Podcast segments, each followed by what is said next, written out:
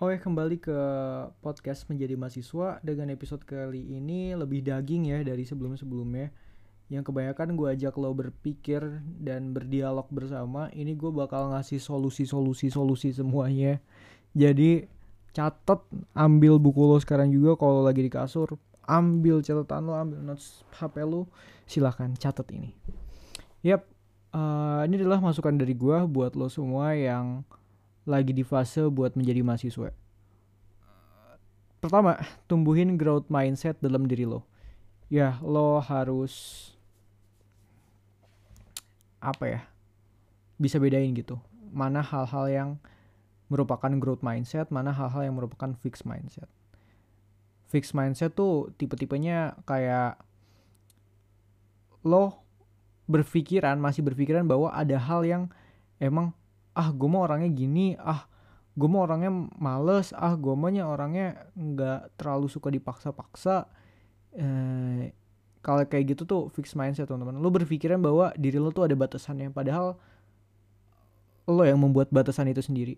Ketika lo berpikiran secara growth mindset lo akan lebih apa ya lebih suka menerima tantangan mau belajar hal baru dan apa ya adaptif dalam hal-hal sekitar lo terutama ketika lo menjadi mahasiswa. Bahkan ini masuk materi PPSMB gue jamin. Karena gue dulu kofas ya. Yang pertama yaitu udah tadi ya. ya oke lanjut. Selanjutnya adalah jangan pernah merasa takut akan kegagalan. Jangan sekalipun. Belajarlah berdamai dengan kegagalan itu sendiri.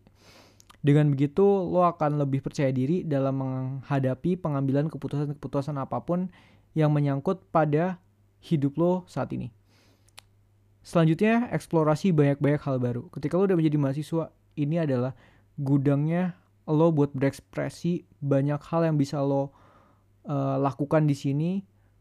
Berkaryalah, berproseslah, melakukan apa pun yang lo bahagia di situ dan lo emang bener-bener suka ngelakuin itu.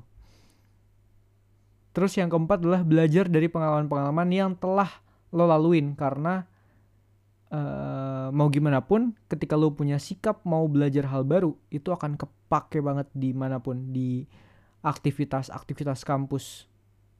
Ya itu pasti sih.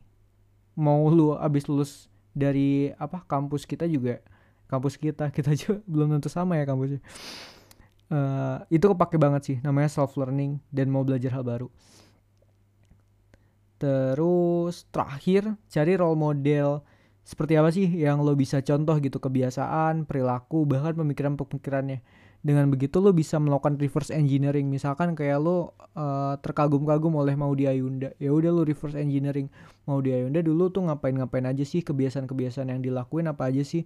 Dengan begitu lo setidaknya tahu uh, learning path atau karir path apa yang lo bisa pelajari gitu. Jadi kayak amati, pelajari dan lakui. Lakukan aja gitu eksekusi. Jadi role model itu juga penting uh, buat lo.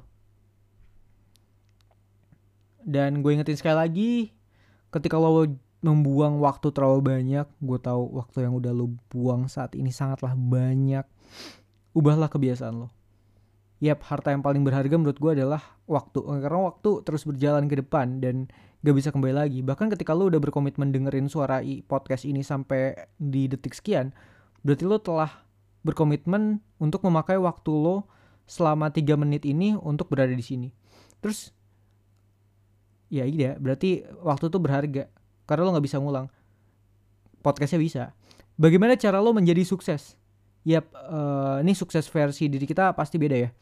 Jadi menurut gue belajar dengan apa ya dengan manajemen waktu bagaimana cara memanfaatkan waktu menggunakan waktu sebaik-baiknya itu bakal kepake banget buat lo. Setiap harinya lo punya waktu 24 jam kita berdua sama. Tapi kenapa hasil yang lo lakuin dan gue lakuin belum tentu sama-sama berhasil belum uh, mungkin juga tidak ada yang sukses lebih cepat mungkin teman-teman lu ada juga yang enggak juga. Tips dari gue yaitu mungkin ini. Lo harus punya rencana ke depannya planning mau ngapain. Dalam artikel yang gue pernah baca di situ jelasin bahwa rencana masa depan lo itu penting life plan. Dijelasin betapa pentingnya sebuah tujuan atau cita-cita. Kemudian dalam bacaan itu gue juga dikasih tahu untuk terus pikirin tuh jalan hidup lo mau kayak gimana. Lo juga bisa belajar cara menentukan uh, apa aja sih yang sebenarnya baik untuk lo lakukan dan lo planning dari sekarang? Dengan memiliki cita-cita atau tujuan dan juga membuat rencana lo bisa mengetahui hal apa yang sebaiknya lo lakukan dalam tiga jam waktu tersisa dalam hidup lo. Gue tahu waktu lo nggak banyak. Lo mungkin orang yang sibuk tapi masa iya tiga jam doang nggak ada? Tiga jam tuh ibaratnya kayak kepake uh, lo mau tidur sebelum tidur kan ada kayak satu jam tuh lo baru bangun tidur ada waktu satu jam. Yang kayak gitu-gitu bisa lo pakai dan manfaatkan kok. Nah itu baru bisa dibilang produktif sih. Iya produktif bisa bagaimanapun caranya sih tapi itu salah satu caranya. Oke selanjutnya yaitu cukup satu jam aja. Kalau lo nggak punya waktu tiga jam sebanyak tiga jam itu cukup satu jam aja. Gak usah lama-lama jika lo berkembang satu persen aja lebih baik setiap hari lo akan berkembang jadi 365% lebih baik setiap tahunnya. Paham kan sampai sini? Kenapa gue harus bilang kayak gitu? Daripada lo produktifnya cuma sebulan sekali, ya ya udah mending produktif setiap hari. Karena kunci keberhasilan tuh sebenarnya di konsistensi, teman-teman. Kalau lu udah konsisten terhadap suatu hal yang lu benar-benar komitmen terhadap hal tersebut, lama-kelamaan produktivitas lu juga akan meningkat dengan sendirinya. Sampai akhirnya lo gak akan membuang-buang waktu lo dan lo gak akan pernah merasa bersalah kayak sekarang lagi. Gak apa-apa gak apa kalau masih mau nyantai gak apa kok beneran gak apa tapi lo harus membatasi diri lo jangan berlebihan juga. Misalnya kalau kalau mau nonton series gitu cukup satu jam aja satu episode. Habis itu udah produktif lagi. Komitmen di situ. Lo mau nonton film apa pun mau main game juga sama. Dengan begitu lo bisa seimbangkan gitu. Menyeimbangkan waktu lo untuk bersenang-senang dan juga waktu lo buat produktif. Pada akhirnya semua tergantung ke diri lo sendiri. Apakah setelah membaca artikel uh, yang bermanfaat itu lo akan bergerak atau tidak itu tergantung dari lo. Lo nonton TikTok yang bermanfaat atau tidak, lo gerak itu tergantung diri lo lagi. Jadi di sini gue mengimbau untuk lo jangan cuma rebahan lah. Buat apa sih? Biar apa sih? Nggak enak juga Masa depan ada di tangan lo, waktu lo saat ini ada di tangan lo, di detik ini juga lo mau berubah, itu keputusan lo. Waktu yang diberikan kepada setiap manusia adalah sama 24 jam, no valid, no debat. Jika lo bingung kenapa teman lo lebih sukses dari lo, berarti sekarang gue kasih tahu lo buat nanyain ke diri lo sendiri. Seberapa pinter lo membagi waktu lo setiap harinya? Jika lo masih bingung buat membagi waktu, jangan sesalin kalau teman-teman lu mungkin lebih sukses dari lu saat ini.